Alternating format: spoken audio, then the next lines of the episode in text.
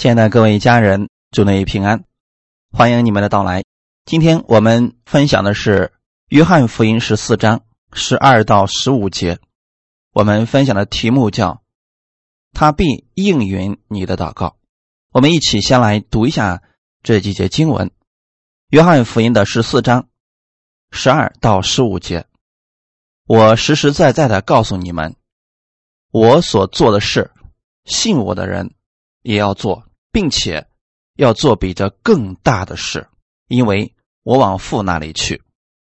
你们奉我的名，无论求什么，我必成就，叫父因儿子得荣耀。你们若奉我的名求什么，我必成就。你们若爱我，就必遵守我的命令。阿门。我们一起先来做一个祷告，天父，感谢赞美你。感谢你给我们预备这么美好的时间，让我们一起在这里分享你的话语。我们因着信耶稣成为了天父的儿子。我们知道我们是你所爱的，在我们的身上有与世人不同的东西。我们身上有基督的荣耀，我们身上有基督的权柄。今天借着这个时间更新我的心思意念，让我在你的话语上站立得稳。不看我周围的环境，我仰望你的话语。借着这个时间，让我更多的认识你的真理。无论遇到什么情况，我可以向你来祷告。我相信你必会应允我的祷告，因为这是你给我们的应许。一切荣耀都归给你。奉主耶稣的名祷告，阿门。约翰福音的十四章十二到十五节里边，耶稣教导了我们。向他去祷告。我们在世上生活的时候，难免会遇到问题，遇到挫折，甚至绝望的时候也有。当我们跟世人不一样的地方，就是遇到问题的时候，我们可以向我们的天父来祷告。作为神的儿女，我们永远是有盼望的，我们不会轻易的放弃我们的梦想。如果我们不认识神，我们不知道解决问题的。出路在哪里？我们可能会到处去寻求人的帮助。如果所有的人都帮不了我们的时候，人可能就完全绝望了。这个世界是我们的神所造的，他知道如何得胜。也许我们信了他之后，我们并不会去依靠他，但神依然爱我们，这份关系已经存在了。你要相信一件事情，他必应允你的祷告。他应允你的祷告，是要训练你，是要供应你，也是要帮助你，让你在这个世界上过得胜的生活。不信主的人都在寻找，在摸索着前进，但我们不一样。我们知道得胜的法则，神已经写在圣经上了，真理已经给我们了。我们只需要在神的话语当中找到我们所需要的。向他来祷告，神就赐给我们了，因为他给我们有应许，只要寻求，就必然会寻见。我们看耶稣怎么样去做事情，我们照着做就可以了。耶稣来到这个世界上，其实是要给我们做榜样。我们在很多事情上，我们没有出路，我们灰心，我们失败，但耶稣来了。他用神儿子的身份战胜了这个世界，战胜了问题，战胜了死亡，让我们所有相信耶稣的人有一个永久的盼望，那就是无论遇到什么事情，我们不轻言放弃。我们软弱的时候，我们可以向我们的神来祷告；我们失败的时候，我们依然可以向他来祷告。他会赐福给我们，会加给我们力量，让我们在。困境当中，在患难当中重新站立起来，他会救我们脱离各样的凶恶。很多人说，我也知道向神祷告啊，可是我祷告了，没有什么果效。我也知道要凡事仰望神，我也仰望了，但是情况没有发生任何的改变。我觉得神好像没有听我的祷告。弟兄姊妹，今天我们不是去找神为什么。没有应允我的祷告，我们是要从另外一个角度去看，那就是相信神必应允我们的祷告。也许神给我们应允的方式，跟我们所期待的有所不同，但神一定给我们了。他们，这是我们需要确定的部分。我们分享第一点：耶稣如何做事，我们也如何做。我知道很多人在祷告方面，他不知道怎么样去祷告。其实说的简单一点，你跟天父的关系是父亲跟儿子的关系。我们可以抛开一些规条，因为你儿子来寻求你，他不需要什么规条。也不需要什么流程，我们也是这样的。当你向天父去祷告的时候，请你记得，他是爱你的父亲，你是他所爱的儿子，就以这样的心向他来祷告。耶稣在世上的时候也遇到了患难，也遇到了问题，他是转身向天父来祷告。他经常会说“父啊，天父啊”，这是他的称呼。所以我希望我们每个弟兄姊妹。我们每次去祷告的时候，我们要记住这个身份。我们跟神之间是这样的一种关系。那耶稣来到世界上的时候，他是如何去做事情的呢？很多时候我们失败，其实是因为我们做事跟神的方式偏离了，所以才失败了。如果我们在真理当中去行事为人，按照耶稣的方式去行，其实很多时候我们就轻松得胜了。我们来看一下耶稣所做的事情，《马太福音》的第九章三十五到三十八节，《马太福音》九章三十五到三十八节，耶稣走遍各城各乡，在会堂里教训人，宣讲天国的福音，又医治各样的病症。他看见许多的人，就怜悯他们，因为他们困苦流离。如同羊没有牧人一般，于是对门徒说：“要收的庄稼多，做工的人少，所以你们当求庄稼的主打发工人出去收他的庄稼。”阿门。耶稣在做事情的时候，他心里想的是天父的爱，所以他在世上做事工的时候有三样。在会堂里教训人，宣讲天国的福音，医治各样的病症。我把这个称之为耶稣的三大事工。你看，耶稣在世上来干什么呢？他是要完成天父的旨意。很多人不知道天父的旨意在哪里，他也不知道如何行在天父的旨意当中。其实这就是了。你看耶稣怎么样做，我们跟随他的脚步就可以了。耶稣在会堂里教训人，很明显，这是面对当时在会堂里的犹太人，他们有固有的观念。耶稣用真理教导他们，是想带给他们丰盛的生命。但是实际上，逼迫耶稣最多的也是犹太人。很多时候，我们祷告没有蒙应允，我们在事情上不断的失败，是因为我们里边有太多固有的思想、固有的思维。犹太人为什么去逼迫耶稣呢？因为他们里边有一些东西跟耶稣所讲的不一致了。当不一致的时候，我们怎么办呢？那我们应该选择相信耶稣的方式，神迹奇事前面的路就全然打开了。我们有时候挺羡慕犹太人，因为他们有神的律例典章，有神的话语可以遵守。但有时候我们又以犹太人为我们的借鉴。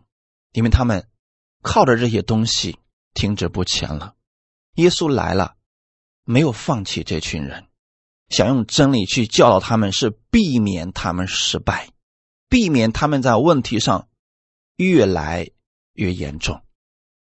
第二种就是宣讲天国的福音，耶稣的教训也好，传讲的内容也好，都是对我们有益处的。所以，当他去传天国的福音的时候，可能面对的对象是关于啊那些外邦人、没有知识的那些犹太人，因为这福音也是给我们的，就看我们是属于哪一类的。不管你属于哪一类的，不管你的问题、你的需求在哪里，耶稣是想告诉我们，他给我们都有供应。所以，面对渔夫、面对农夫这些社会边缘化的人，耶稣给他们讲天国的福音，就是让他们单单的相信，相信天父的供应。那这些人得着了，又医治各样的病症。实际上，这是真理所带出来的果效。弟兄姊妹，当我们信的正确的时候，我们的生活也就正确了。当我们信的正确的时候，我们的生活就变得越来越亨通。这是一个非常容易理解的事情。啊，最近有很多人问我说，我身边有很多人，他们也。接受恩典很多年了，可是很多问题不断的出现，呃，越走越艰难。跟他们交流起来的时候，他们好像什么都懂，但是生活当中还是依然在失败当中、问题当中。其实我们很多时候，我们太注重于关注我们现在的问题的时候，就容易忽略掉神的真理。我们首先要相信一件事情：神如何爱耶稣，也如何爱你。这一点。你一定要相信，神如何成就耶稣的祷告，也如何成就你的祷告。我们首先确定这一点之后，你知道神是垂听你祷告的神，然后我们再做调整。我们调整什么？就看那我们在哪些方面需要去调整我们的性，因为我们人里边肯定有我们自己的一些想法，我们需要做的就是对准真理来调整我们。耶稣特别期待。他的真理能够被更多的人接受，用他的真理更新我们的想法。所以三十六节到三十八节是耶稣看见许多人就怜悯他们，因为他们困苦流离，如同羊没有牧人一般。今天我们也应当有这样的看见，那就是太多的人特别期待在生活当中能够得胜。能够改变他们现在的问题，能够改变他们的心情，能够改变他们现在的生活状况等等。实际上，他们真正的问题是因为在真理上有缺乏。我们现在所说的真理不是一套理论，而是真正的把神的话语领受到我们的心里边，让这真理成为我们生活的依据。耶稣对门徒说。要收的庄稼多，做工的人少。其实，在耶稣说这个话的时候，当时有很多人在做工。圣殿里边每天忙碌的祭司们、文士们，很多教导人员。可是耶稣说，庄稼太多，做工的人少。那到底是什么意思呢？像耶稣一样去做事的人太少，像耶稣一样有怜悯之心的人太少了。我们今天也需要为福音来祷告，让神兴起更多的神的合他心意的仆人来做工，去收割他的庄稼。那这又是什么意思呢？这里的庄稼指的是那些困苦流离的人们，需要听到真理，需要听到福音。他们特别期待他们的祷告蒙应允。其实这是一件非常简单的事情，我们只需要。正确的相信了真理，我们的祷告一定会蒙应允的呀。耶稣做事情的时候是以天父的事为首，然后他的事情就变得简单了。路加福音第二章四十八到四十九节，他父母看见就很稀奇，他母亲对他说：“我儿为什么像我们这样行呢？看呐，你父亲和我伤心来找你。”耶稣说。为什么找我呢？岂不知我应当以我父的事为念吗？这是耶稣在十二岁的时候，跟他的父母肉身的父母一起去圣殿里边敬拜神，去献祭。之后等这个活动结束了，其他人都回去了，耶稣没有跟他的父母一块儿回去，他是坐在圣殿里边去跟拉比交流真理。后来他的父母发现，在亲戚当中没找到他。又顺着原路返回，在圣殿里面找着了耶稣。当时他父母看见的时候就很稀奇，他不明白耶稣在做什么。他们以为说你应该跟着我们回家，我们现在都回去了，你为什么要留在这里呢？但是此时此刻，作为父母，他不理解耶稣的心是以天父的事为重的。他说：“为什么像我们这样先看呢？我和你的父亲伤心来找你了。”这个事，作为肉身的父母来讲，他会担心这个儿子，可能会担心他会出什么事情。但是从耶稣的角度来讲，他说：“为什么找我呢？岂不知我应当以我父的事为念吗？”这是给我们所有作为儿子的人来讲，我们需要调整的部分，那就是我们应当以我们天父的事为首，其他的事情就变得简单了。耶稣在凡事上能够得胜，其中有一个最大的原因就是他以天父的事为首。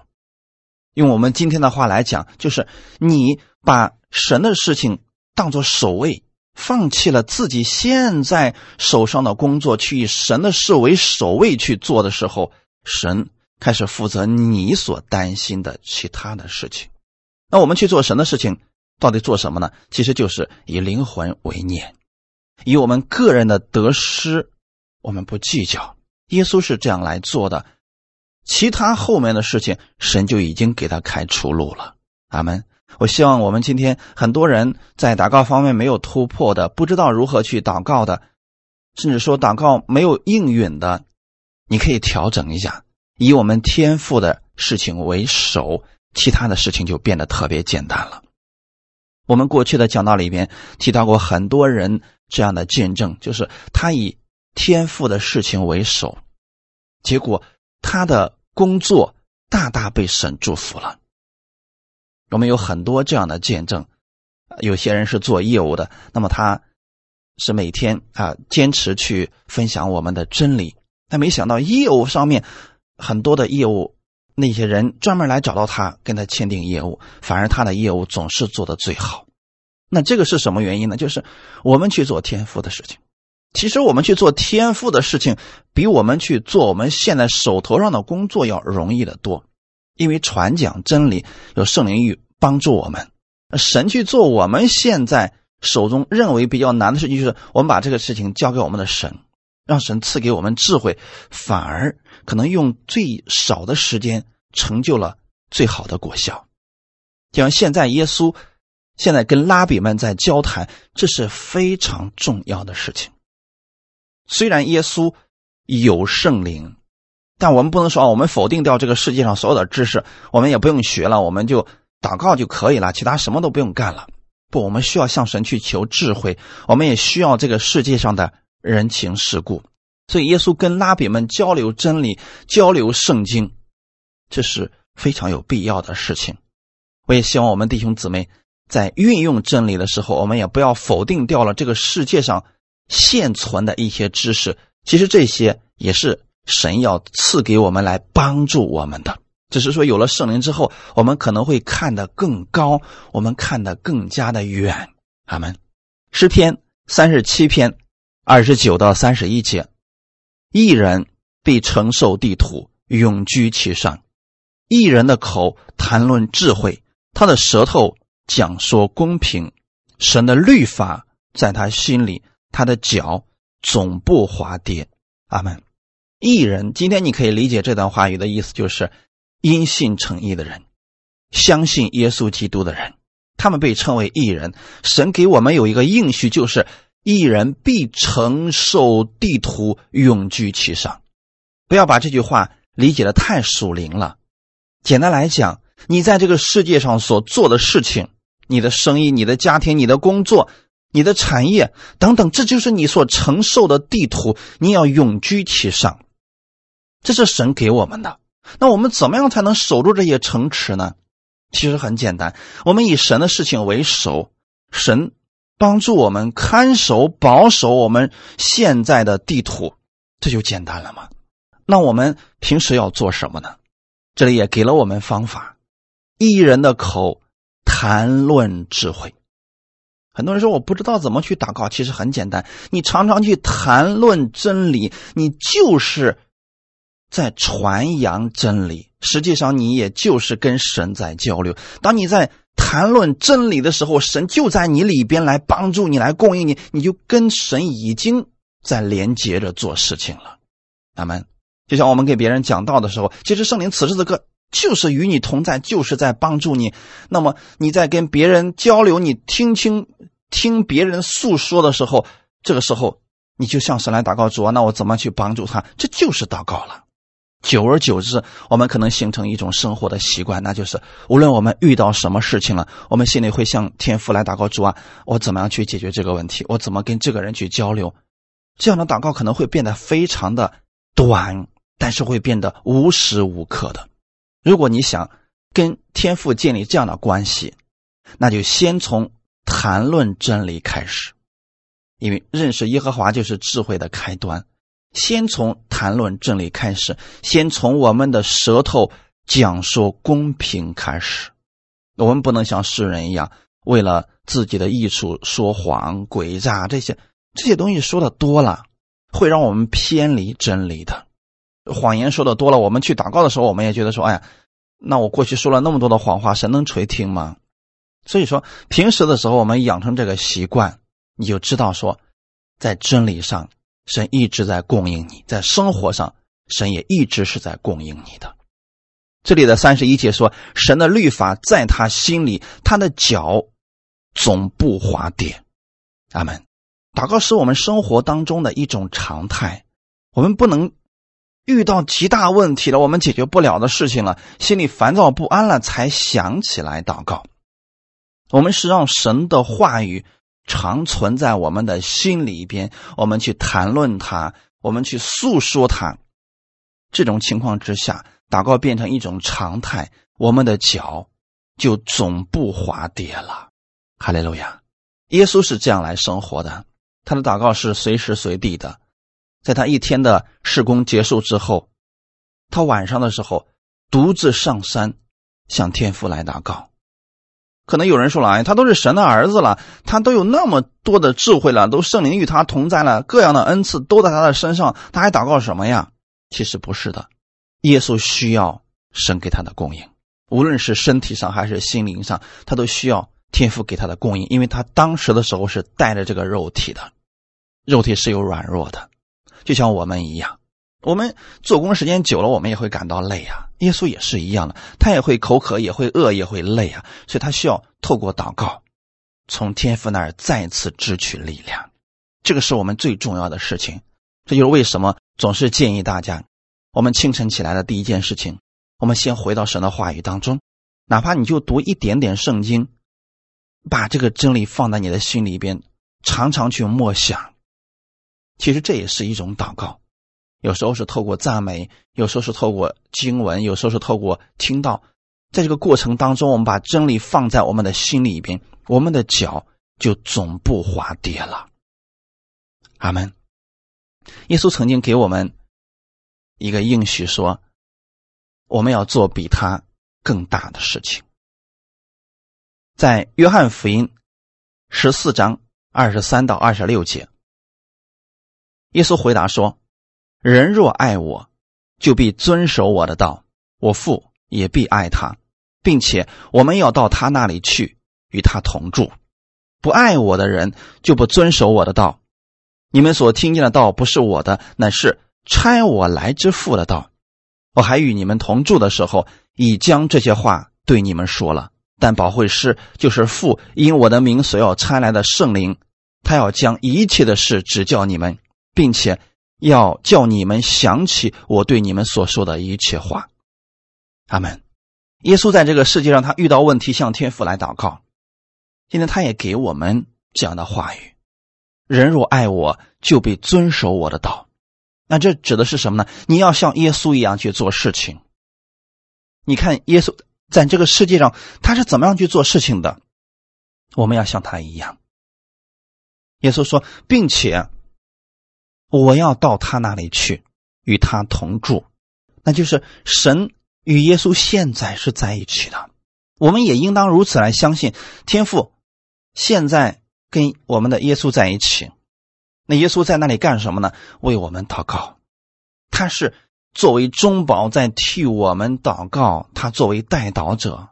所以任何时候，当你软弱的时候，请你记得耶稣是你的代祷者。当你软弱的时候，当你觉得这个世界上没有人帮助你、没有人理解你的时候，请你记得，耶稣是你的代祷者，阿门。因为耶稣做你的中保，所以你的祷告会被耶稣转化一下，我们的天父一定会垂听你的祷告。那二十四节给我们一个劝告，就是不爱我的人就不遵守我的道。你们所听见的道不是我的，乃是差我来自父的道。也就是说，耶稣在这个世界上的时候，他所说的、他所做的都是天父的心意。当我们乐意按照这种方式去生活的时候，我们发现很多事情都变得简单了。事情就是得胜的，这就是耶稣。他不仅仅教我们去祷告，同时他还告诉我们怎么样在祷告当中过得胜的生活。我们。每时每刻遇到任何问题，我们都可以向天父来交流，这就是祷告嘛。其实祷告就是互相交流嘛。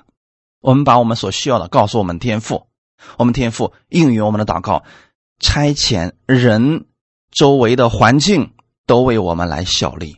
有时候我们看起来可能是个坏事情，但是我们的神能改变它，最后让这个坏事变成对我们有益的。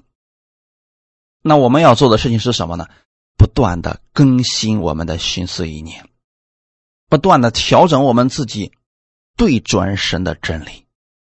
阿门。就像这个车一样，它跑的时间久了，它可能四轮它就有一些偏差，那我们就需要进行定位。我们每一天就是这样的。当我们开始生活的时候，我们借着祷告，借着真理，我们开始调整我们自己的方向，调整我们自己的顺序。调整我们的标准，不断的用神的话语成为我们的标准。他们这样的情况之下，我们在生活当中发现很多事情变得简单了，变得容易了。但保会师就是父，因我的名所要差来的圣灵，他要将一切的事指教你们。你们有没有发现，圣灵住在我们心里边，是指教我们认识他的真理，是指教我们用神的话语去生活。其实这也是祷告，圣灵对你说话，对吗？这是祷告当中我们互相交流的部分。那我们把我们所需要的告诉神，圣灵给我们说话，圣灵借着真理给我们教导，让我们想起耶稣的一切话。所以这点很重要。我们很多人说我们听不到神的声音啊，其实圣经上神给我们所说的有很多的应许。我们把这些记在心里的时候，当这个问题出现了，突然有一句真理、一句话语出来了，那就是当时神给你的话语，就是神给你的应答。因为你要知道，这个世界上所有的事情、所有的问题都不可能超出圣经。神早知道我们在这个世界上会遇到什么事情，所以已经把答案。放在圣经当中了。传道书里面告诉我们：日光之下并无新事，一代过去，一代又来，不过是过去的事重复再来。世界上没有新事的意思，就是无论是古代的人、现代的人，其实事情大同小异，可能发生的方式不太一样，但是解决的方式都是用神的真理。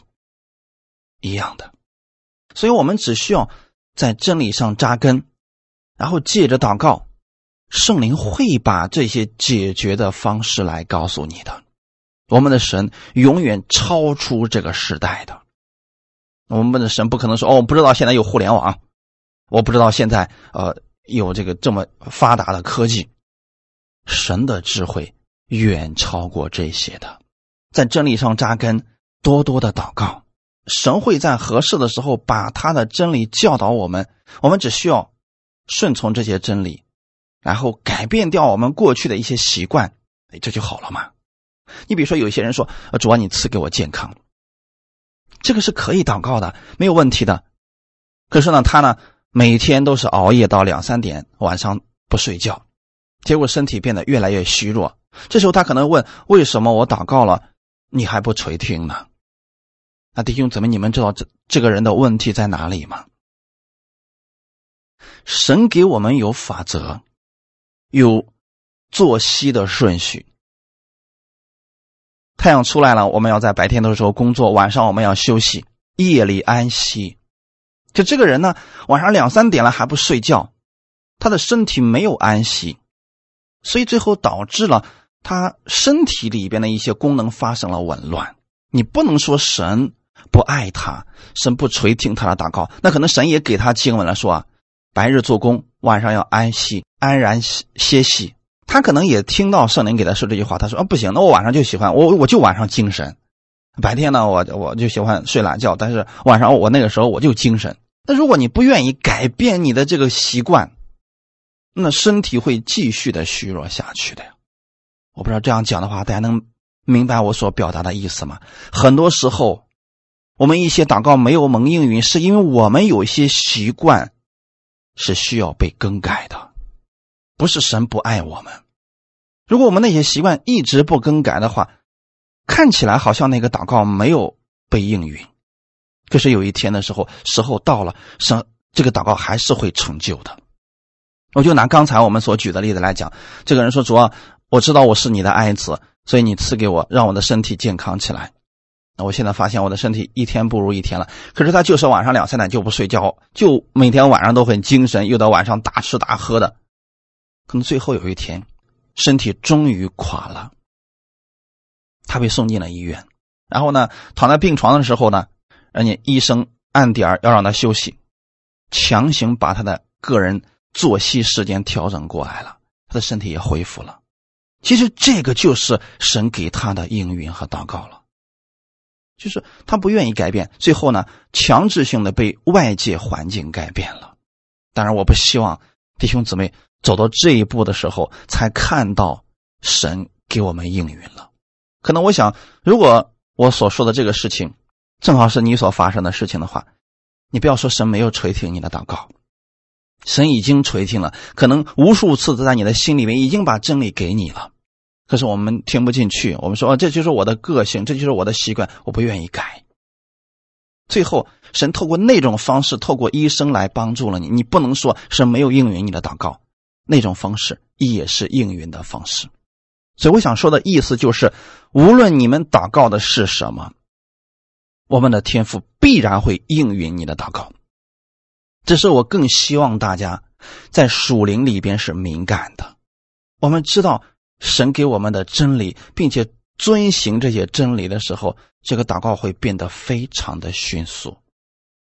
很多事情我们就不用等到最后关头，我们才看见这个神迹了。可能在前期，我们就能够解决这个问题，而且很轻松的解决了。阿门。我们分享第二点，倚靠他的话语做事时，你就会看到能力。约翰福音十四章十三到十四节：你们奉我的名，无论求什么，我必成就，叫父因儿子得荣耀。你们若奉我的名求什么，我必成就，两节经文，话语说的非常的绝对。你们奉我的名，无论求什么，我必成就。很多人说这话说的太绝对了。曾经有人问我说：“是不是无论求什么，神都会给成就呢？”我给他的回答是：是的。无论求什么，神必会成就。逗号。叫父因儿子得荣耀，哈利路亚。所以说，当你去求一些事情的时候，我们的天赋一定会给你成就。最后的结果是什么呢？叫父因儿子得荣耀。你是他的儿子，你是他所爱的。所以，当你向父去求一些事情的时候，我们的父给你成就了，是要在你的身上。彰显他的荣耀，这就是神无论求什么必成就的前提条件。如果我们说了，那主啊，我就想求让我们家那个对头让他遇到车祸、遇到问题，最后残忍的死去。我想告诉你的是，这事儿不能让我们的天赋在你的身上得荣耀。只会让周围的人觉得你好恐怖啊！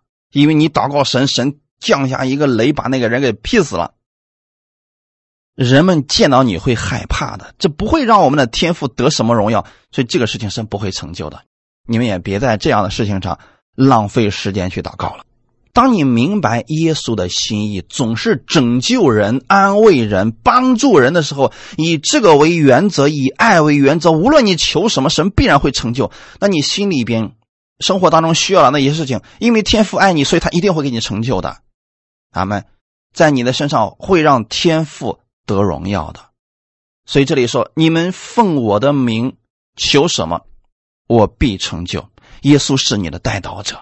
所以，当你以耶稣的名字向天父来祷告的时候，我们的天父一定会给你成就的。哈利路亚！还是那句话，如果我们心里充满了诡诈、恶毒，这样的祷告神不会成就的。但反过来来讲，当我们常常去默想真理、默想耶稣的爱，你心里又如何能产生这些恶毒和诡诈呢？那就跟我们刚才上面所分享的那个是有连结的。如果你常常就默想神的话语，默想他的真理，默想耶稣所做的，跟随耶稣的脚踪去行，恶毒诡诈这些东西根本不可能存在你心里边的。当你以耶稣基督的心为心的时候，你去祷告，无论求什么，神必然会成就。很多时候，我们的祷告是这样的，就是心里。刚刚有了这样一个意念，没想到神已经给你成就了。那过去我给大家做过很多这样的见证，我正好有这样一个想法，这个想法还没来得及祷告的，哎，突然发现神已经成就了。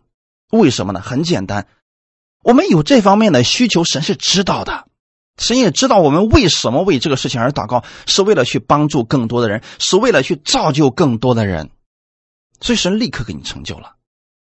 哈利路亚。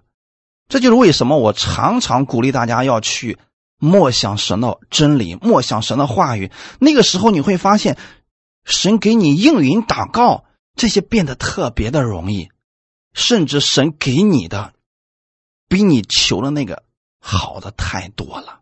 这句话语的意思很简单：你们奉我的名求什么，我必成就。就神一定会垂听你的祷告的。哈利路亚。哎，有些人说了，可是我怕是妄求啊。很多的在新约之下的信徒有这样的一个担心，那万一求错了怎么办呢？我们来看一下这段经文，他在说什么？雅各书第四章一到三节，你们中间的征战斗殴是从哪里来的呢？不是从你们白体中战斗之私欲来的吗？你们贪恋，还是得不着？你们杀害、嫉妒，又斗殴征战，也不能得。你们得不着，是因为你们不求；你们求也得不着，是因为你们妄求，要浪费在你们的宴乐中。阿门。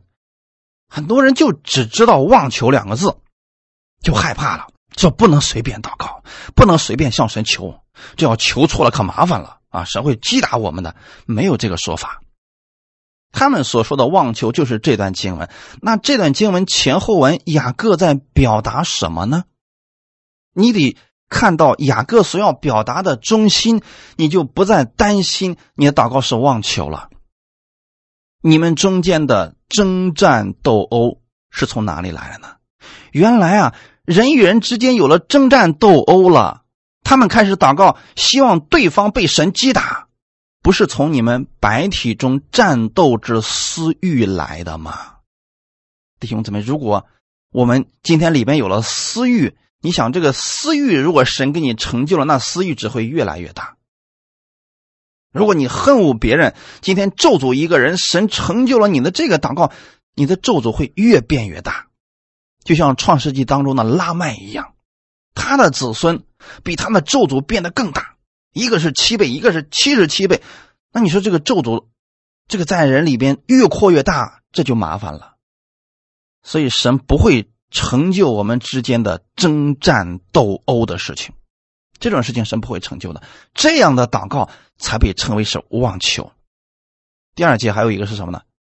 你们贪恋，贪恋，你知道吗？贪恋这个事情可是个非常糟糕的事情了。神给了你，你不满足，然后继续想要更多的。如果这样的事情神给你成就了，那只会害了你。所以贪恋的事情，神不会成就的。有人说，那我到底我怎么能知道那是不是贪恋呢？其实啊，这个不用别人给你分辨，你自己很清楚知道那是不是贪恋的，就是贪心。我们以现在的不满足、贪心、嫉妒、杀害、斗殴、征战这样的事情，神不会成就的。所以，我们有时候我们要看一下，那我们祷告的这个的目的是什么？是为了造就别人，还是为了满足我们自己的私欲？就是提高我们的名声啊，或者说啊，为了让我在人面前啊显得比别人更强大。其实这就是私欲嘛。那今天神给我们各样的恩赐，给我们能力，让我们在教会里面服侍，不是为了让我们显大。是为了让耶稣显大。如果你明白了，你所有的服饰、你的做工都是为了显出耶稣的荣耀，神一定会给你成就。这个就不是妄求了。哈利路亚！神也说了嘛，你们大大的张口，我必给你们充满。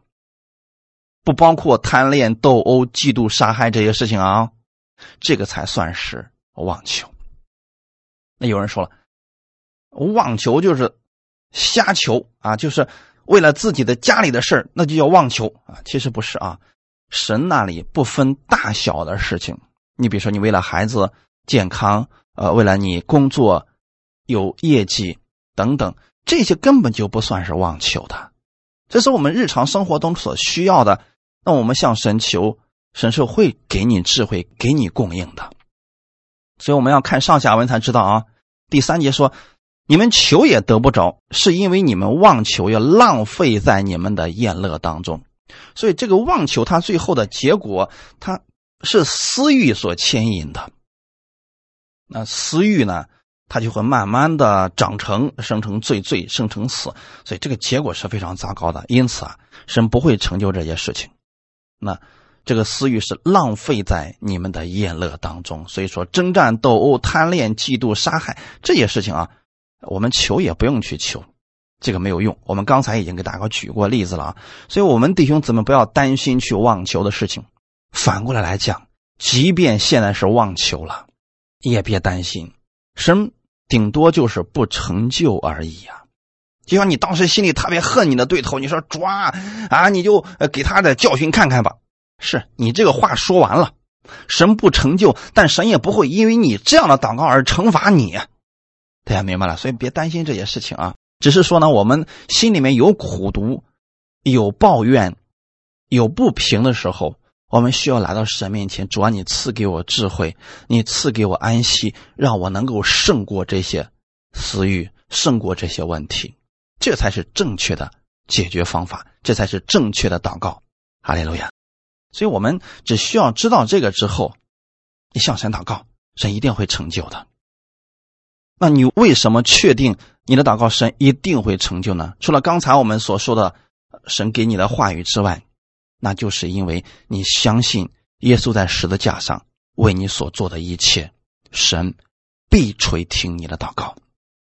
在旧约的时候啊，很多人祷告神不垂听，是因为他们身上的罪还没有被解决，是这个罪阻挡了这个祷告的成就。但现在不存在这个问题了，耶稣在十字架上。因着他的死流血牺牲呢，我们罪的问题已经被解决了，所以神一定会垂听你的祷告。那我们就需要养成这个习惯，常常去相信耶稣在十字架上所做的一切，去默想耶稣在十字架上为你所做的一切，领受他所做的一切，你的祷告里边就有信心了。他们让你的生活不要离开了。耶稣的十字架，人只有离开了耶稣以及他的十字架，才会变得自负，才会心中有私欲产生。如果我们常常去默想耶稣的十字架，我们是常在他的真理当中，我们对神永远是感恩的。哥林多前书的第一章十八到二十一节，因为十字架的道理，在那灭亡的人为愚拙，在我们得救的人却为神的大能，如经上所记。我要灭绝智慧人的智慧，废弃聪明人的聪明。智慧人在哪里？文士在哪里？这世上的辨识在哪里？神岂不是叫着世上的智慧变成愚拙吗？世人凭自己的智慧，既不认识神，神就乐意用人所当作愚拙的道理拯救那些信的人。这就是神的智慧了。阿门。我们很多时候我们说，哎呀，祷告不能这么简单，呃，好像祷告我们需要啊付上很多的代价。过去有一种理论，就是说，如果说今天神没有垂听你的祷告，是因为你们里边的罪太多了，所以你要清洁一下自己啊。如果清洁之后呢，神还没有成就，那你需要进食祷告，说明这个问题比较严重，你透过进食，神神才能给你成就。其实这也都是人的一些理论，在神看来呢，我们只需要正确的去领受了他的真理，我们就可以透过相信得着。他的这个祷告的应允了，那我们默想的中心在哪里呢？就是耶稣的十字架，十字架的道理是我们的中心。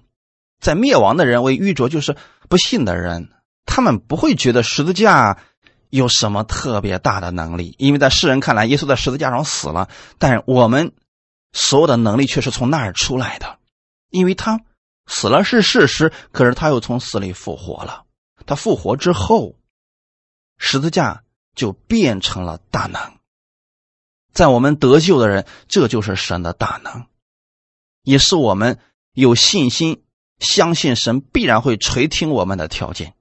那就是我们知道耶稣为我的罪都死了，今天我的祷告，这个生活当中的小问题，是一定会给我成就的。十九节说：“我要灭绝智慧人的智慧，废弃聪明人的聪明。”那个意思是什么呢？当我们去来到十字架面前的时候，一切事情就变得容易了。死亡、疾病这些困难，在十字架面前都不算得了什么了。智慧人的智慧、聪明人的聪明，在死亡面前毫不作用，没有任何作用了。智慧人文士、辨士这些，在死亡面前没有任何作用。所以，我不希望大家信的是一套理论。如果是理论的话，在你遇到问题的时候，你会觉得啊，这个这个理论不管用啊。这就是为什么很多说，哎呀，过去恩典的道我也听了很多了啊，不管用啊。你把它当成理论的时候，它就不管用了。但如果你透过这些真理去默想耶稣十字架的大能，它是有能力的。这些愚拙的道理，就是指十字架的真理，能拯救那些相信的人。你只需要去默想耶稣以及他的十字架上为你所做的，他都为你做了这些事情了。你的现在的这个事情有哪一个能大过耶稣在十字架上所做的呢？如果人常常去默想耶稣的十字架拯救的事，人就会放下人的聪明，就能看到神的智慧了。阿门。所以很多时候我们把祷告想的比较复杂了，你不如。祷告之前，先去默想一下耶稣为什么上十字架？耶稣上十字架为你做了什么？耶稣上十字架之后发生了什么事情？给你带来了什么？你默想完这些之后，再去祷告，再去开口，我相信信心你就有了。阿门。今天我们读的本文的最后还有一节经文，这是耶稣放在祷告之后又给了我们一个劝告。约翰福音十四章十五节：“你们若爱我，就必遵守我的命令。”神应允我们的祷告，不是让我们显出我们自己跟世人不一样，也不是为了让我们显出我们有优越感，而是让我们祷告蒙应允之后，去爱世人，去帮助世人，去把真理供应给世人。耶稣的命令是什么呢？我相信你们在读约翰福音十三章的时候就已经知道他的命令了。现在耶稣说这个话语是在约翰福音十四章，那我们一起来看一下约翰福音十三章三十四到三十五节。约翰福音十三章三十四到三十五节，我赐给你们一条新命令，乃是叫你们彼此相爱。我怎样爱你们，你们。也要怎样相爱？你们若有彼此相爱的心，众人因此就认出你们是我的门徒了。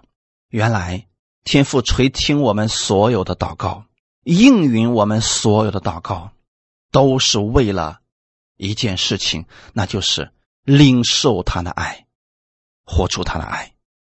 没有离开这个中心啊，弟兄姊妹，你发现其实我们天赋的目的非常的简单，就是为了让你得益处，不是让你为了祷告而祷告，也不是为了让你读经而读经，是透过祷告，透过读经，最后让你得着他的爱，让你经历他的爱，让你透过祷告知道你的祷告不是虚空的，让你知道你不是对着空气在说话。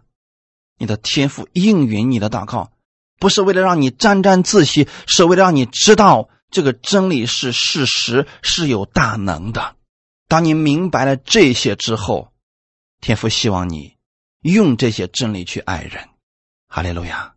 耶稣也曾经说过：“若有人为了我撇下父母、房产、儿女，在今生必得百倍，在来世还有永生。”不是让我们。放弃这个世界上的父母、房屋、田地等等，是让你以天赋的事为念，为灵魂去祷告、去摆上。当你以他们为中心去摆上的时候，付出了，确实你在其他方面可能有一些损失，但我们神说我会照顾好的。你不是损失掉了你的父母、田产、家庭、儿女，你是得着了更多。哈利路亚！所以，我们作为领受神的爱的人，我们是有福气的。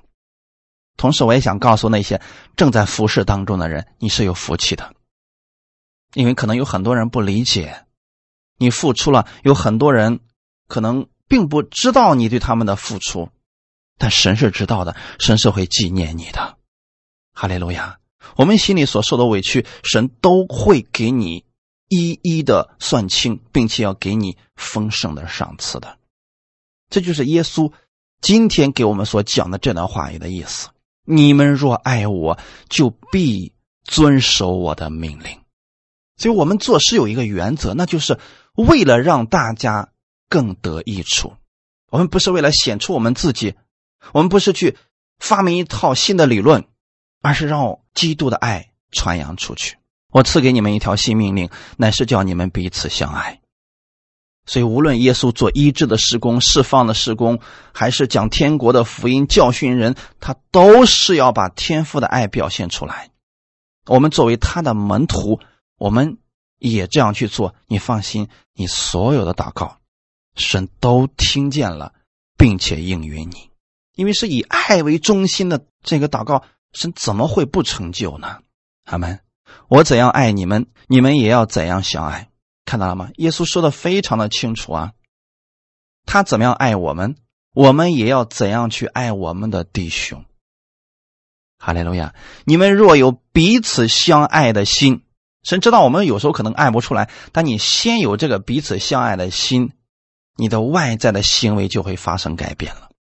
所以我们回顾今天我们所讲的内容之后，你就知道说，神给你有一个应许，就是他必然会垂听你的祷告。